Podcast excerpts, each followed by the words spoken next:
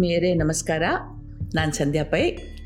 ತರ್ಕದಿಂದ ಏನನ್ನಾದರೂ ಬೇಕಾದರೂ ಸಾಧಿಸಬಹುದು ಅಂತ ಅನ್ನೋ ಒಂದು ಮಾತಿದೆ. ಫ್ರಾನ್ಸ್ ದೇಶದಲ್ಲಿ ಒಬ್ಬ ಪ್ರೊಫೆಸರ್ ಇದ್ದರು ಫ್ರಾನ್ಸಿನ ರಾಜಧಾನಿ ಪ್ಯಾರಿಸ್ಸು ಈ ಪ್ಯಾರಿಸ್ನಲ್ಲಿ ಖ್ಯಾತ ವಿಶ್ವವಿದ್ಯಾಲಯ ಇದೆ. ಅಲ್ಲಿ ತತ್ವಶಾಸ್ತ್ರ ವಿಭಾಗದ ಮುಖ್ಯ ಪ್ರೊಫೆಸರ್ ಆಗಿದ್ದರು ಇವರು. ಒಂದೇ ಒಂದು ಸಮಸ್ಯೆ ಅಂತಂದರೆ, ಈ ಮನುಷ್ಯ ತತ್ವಶಾಸ್ತ್ರ ಮಾತ್ರ ಅಲ್ಲ, ತರ್ಕಶಾಸ್ತ್ರದಲ್ಲೂ ಪರಿಣಿತಿ ಹೊಂದಿದ್ರು.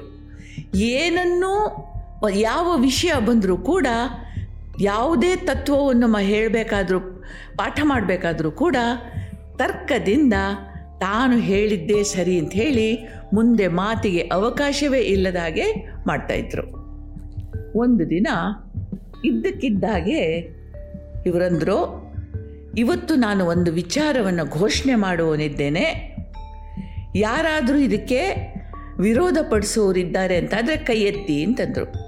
ತರಗತಿಯಲ್ಲಿದ್ದ ವಿದ್ಯಾರ್ಥಿಗಳಿಗೆ ಆಶ್ಚರ್ಯ ಆಯಿತು. ಯಾವ ಘೋಷಣೆ, ಏನು ಅಂತ ಗೊತ್ತಿಲ್ಲದೆ ಒಪ್ಪೋದು ಹೇಗೆ ಅಂಥೇಳಿ ಒಬ್ಬ ಮೆಲ್ಲಗೆ ಸ್ವರ ಎತ್ತಿದ. ಗುರುಗಳೇ, ವಿಷಯ ಏನು ಅಂತ ತಿಳಿಸಿ. ಆಮೇಲೆ ನಾವು ವಿರೋಧ ಮಾಡಬೇಕೋ ಬೇಡವೋ ಅಂತ ಹೇಳಿ ಯೋಚಿಸ್ತೀವಿ ಅಂತಂದ. ಪ್ರೊಫೆಸರ್ ಅಂದರು ನನ್ನ ಘೋಷಣೆ ಏನು ಅಂತಂದರೆ, ಈ ಜಗತ್ತಿನಲ್ಲಿ ಅತ್ಯಂತ ಶ್ರೇಷ್ಠ ಮನುಷ್ಯ ನಾನು. ನಿಮಗೆ ಯಾರಿಗಾದರೂ ಏನಾದರೂ ತಕರಾರಿದೆಯಾ ಅಂತ ಕೇಳಿದರು. ವಿದ್ಯಾರ್ಥಿಗಳಿಗೆ ಭಯಂಕರ ಕೋಪ ಬಂತು, ಇರಿಸು ಮುರುಸಾಯಿತು ಇದೆಂಥ ಘೋಷಣೆ? ಅಂಥೇಳಿ ಇಷ್ಟು ತನಕ ಹೇಗೋ ಸಹಿಸ್ಕೊಂಡಿದ್ವಿ ಈವಾಗ ಇದನ್ನು ತಾಳ್ಕೊಳ್ಬಾರ್ದು ಅಂತ ಹೇಳಿ ಮೆಲ್ಲಗೆ ಎದ್ದು, ಗುರುಗಳೇ, ನೀವು ಹೇಳೋದು ಸರಿ ಇರ್ಬೋದು, ಆದರೆ ಅದಕ್ಕೊಂದು ಸಾಕ್ಷ್ಯಗಳು ಬೇಕಲ್ವಾ? ಅಂತಂದ.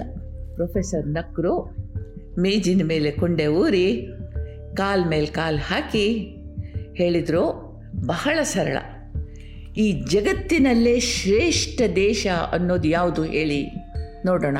ಅಂತಂದರು. ಪ್ರತಿಯೊಬ್ಬನಿಗೂ ತನ್ನ ತನ್ನ ತಾಯ್ನಾಡೇ ಶ್ರೇಷ್ಠ. ನಾವು ಭಾರತೀಯರು ನಮ್ಮ ಸಂಸ್ಕೃತಿ, ಇತಿಹಾಸ ಸಾವಿರಾರು ವರ್ಷಗಳಿಗಿಂತ ಹಿಂದೆ ಹೋಗ್ತದೆ. ಮಹಾಭಾರತ ಹದಿನೈದು ಸಾವಿರ ವರ್ಷಗಳ ಹಿಂದೆ ಆಯಿತು. ರಾಮಾಯಣ ಅದಕ್ಕೂ ಹಿಂದೆ ಆಯಿತು ಅಂತ ಹೇಳಿ ಹೇಳ್ಕೊಳ್ತಾ ಎದೆ ತಟ್ಟಿ ನಾವು ಭಾರತೀಯರು ನಮ್ಮ ಸಂಸ್ಕೃತಿ ಶ್ರೇಷ್ಠ ಅಂತ ಹೇಳೋದಿಲ್ವಾ? ಹಾಗೆ ಫ್ರೆಂಚರು ಕೂಡ ಫ್ರಾನ್ಸಿನಂತಹ ದೇಶವೇ ಇಲ್ಲ, ಫ್ರಾನ್ಸಿನ ನಾಗರಿಕರಂತಹ ಜನರೇ ಇಲ್ಲ ಅಂತ ಹೇಳಿ ಎದೆ ಮೇಲೆ ಹೊಡ್ಕೊಡ್ತಾರೆ ಇಲ್ಲೂ ಹಾಗೆ ಆಯಿತು. ವಿದ್ಯಾರ್ಥಿಗಳೆಲ್ಲ ಫ್ರಾನ್ಸಿಗಿಂತ ಶ್ರೇಷ್ಠ ದೇಶ ಯಾವುದಿದೆ? ಫ್ರಾನ್ಸೇ ಶ್ರೇಷ್ಠ, ಫ್ರೆಂಚರೇ ಶ್ರೇಷ್ಠ ಅಂತಂದರು.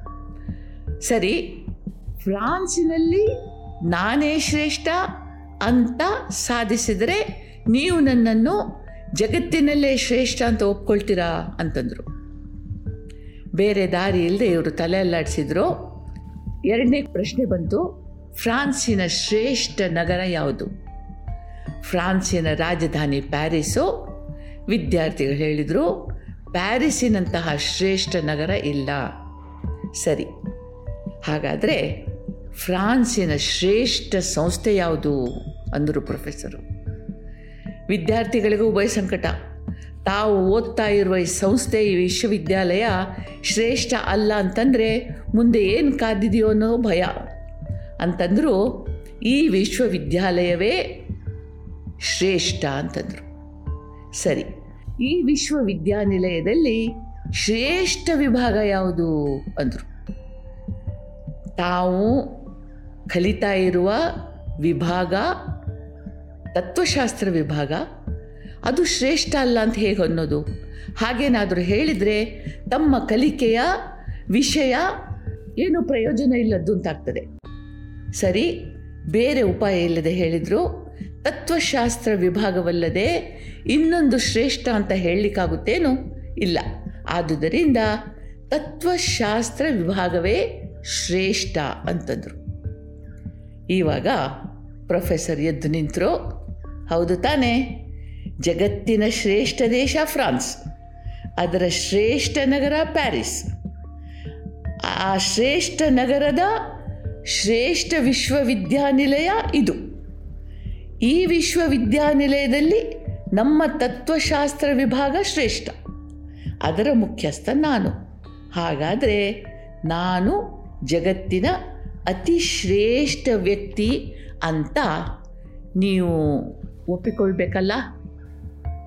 ಹಾಗಾಗಿ ಹೇಳ್ತಾ ಇದ್ದೀನಿ, ನಾನೇ ಶ್ರೇಷ್ಠ ವ್ಯಕ್ತಿ ಅಂತಂದರು. ವಿದ್ಯಾರ್ಥಿಗಳಿಗೆ ಏನು ಹೇಳಬೇಕೋ ತೋಚಲಿಲ್ಲ. ಸುಮ್ಮನೆ ಮಿಕ್ಕಿ ಮಿಕ್ಕಿ ನೋಡ್ತಾ ಕೂತ್ಕೊಂಡ್ರು. ಇದು ತರ್ಕಶಾಸ್ತ್ರದ ಒಂದು ರೂಪವೂ ಹೌದು, ಅಹಂಕಾರದ ಒಂದು ರೂಪವೂ ಹೌದು, ವಿಕ್ಷಿಪ್ತ ಮನೋಭಾವನೆಯ ಮತ್ತೊಂದು ರೂಪವೂ ಹೌದು. ಹಾಗಾಗಿ ಈ ಮೂರು ಮೇಳೈಸಿದಾಗ ಮನುಷ್ಯ ವಾಸ್ತವತೆಯಿಂದ ಹೊರಗೆ ಹೋಗ್ತಾನೆ ಇಲ್ಲದ್ದನ್ನು ಕಲ್ಪನೆ ಮಾಡ್ತಾನೆ ಕಡೆಗದು ಅವನತಿಗೆ ಕೊಂಡು ಹೋಗ್ತದೆ. ನಿಮಗೆಲ್ರಿಗೂ ಒಳ್ಳೆಯದಾಗಲಿ ಜೈ ಹಿಂದ್.